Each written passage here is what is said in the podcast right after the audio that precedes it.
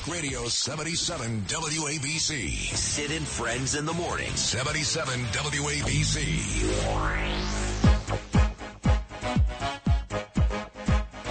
Oh, there he goes on the Disco Friday. Sliwa. Look at my man. He's got moves. That man is no baby. He's been shot six times. Look at him. Oh, he's all pumped up. He's got his rebels.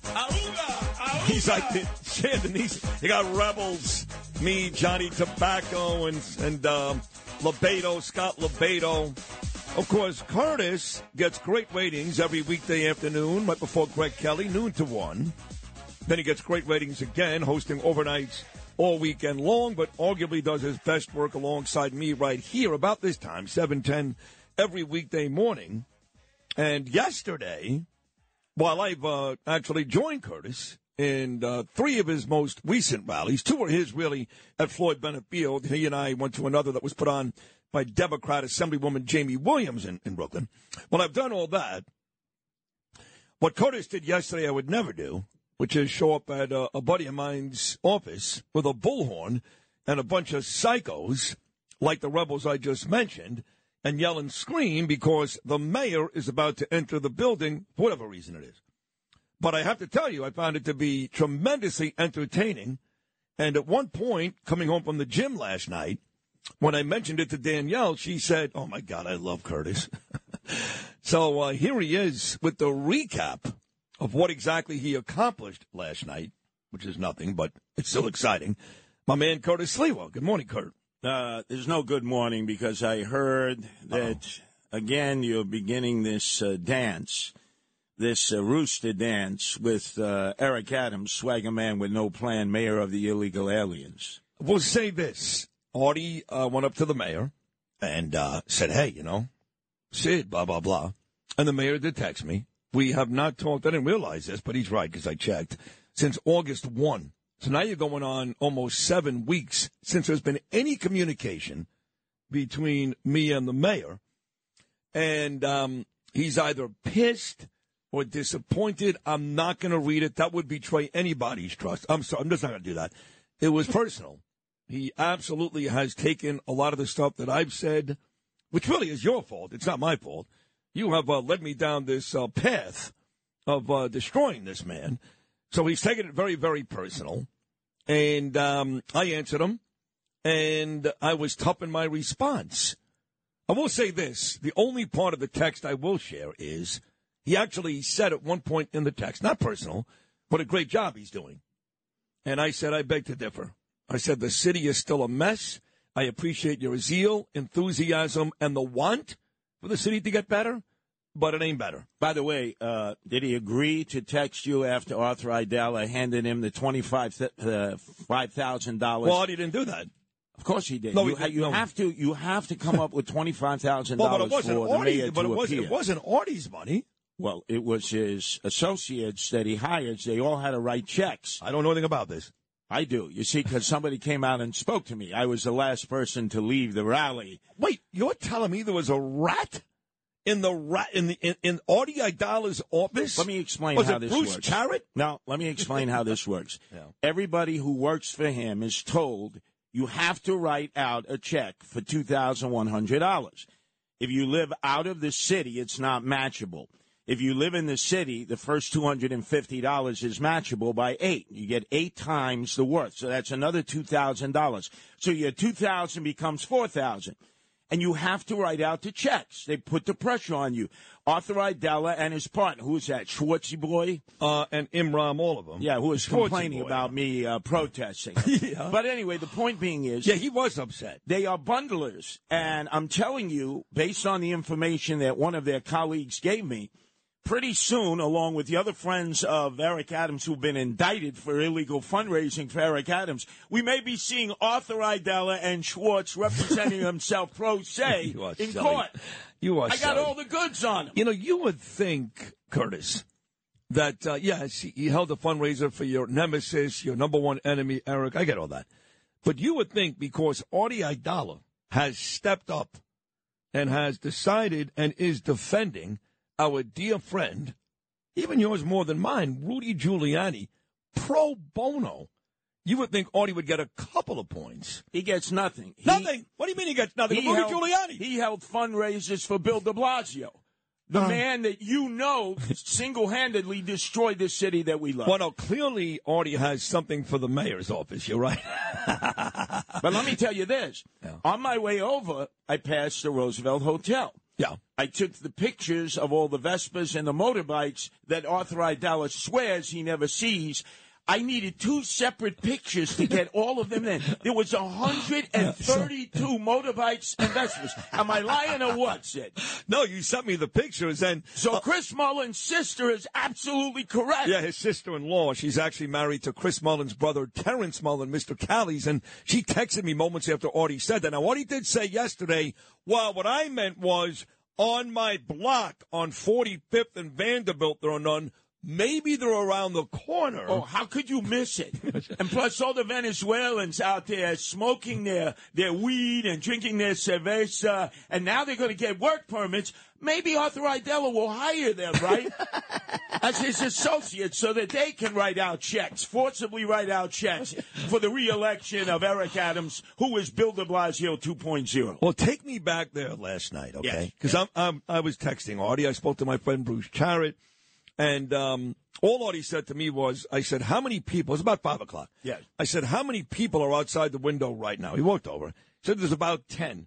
Curtis is on a bullhorn yelling and screaming.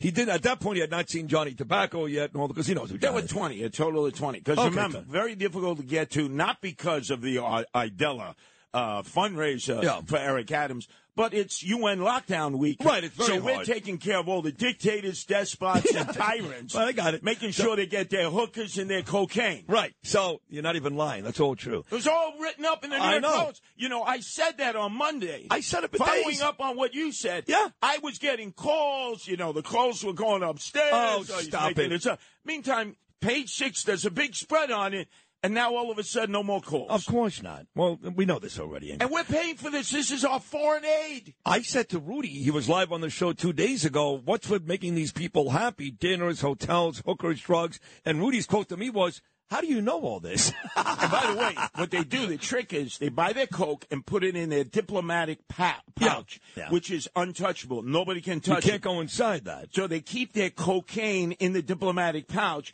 And local law enforcement officials said, even if we get a warrant, even if we raid their apartment, They can't open it. they cannot open the Yeah. diplomatic pouch. They keep all the cocaine in there. It's crazy. And So- who pays for it? We do. We do, yeah. At least, uh, you know, I would have said 15 years ago, give me a line, but uh, those days are over, thank God. My God. And it's the good stuff too. No, no straight good. from Medellin, No, no, straight no. from Cali. it's bad stuff, actually. You got to be careful. I mean, we just lost a baby in the Bronx last week, and why anybody would ever do drugs these days, By the way- they'd have to be crazy. Don't way, do it. Don't do it. Yesterday, I asked DCPI through our Crackerjack News uh, crew, uh, why aren't you announcing that all three of those Dominicans who were arrested at that drug mill that pretended to be a daycare center are illegal Dominicans? All of them. Illegally here. They haven't found the husband yet, I believe. no, the other you know, three you are all illegal. He's in the DR. No, I know, I know. So the point being is they can't even say what what I know and other people in that neighborhood know. Couldn't agree more. But I want to, I want to go back to the uh, Yes, the yeah. actual scene.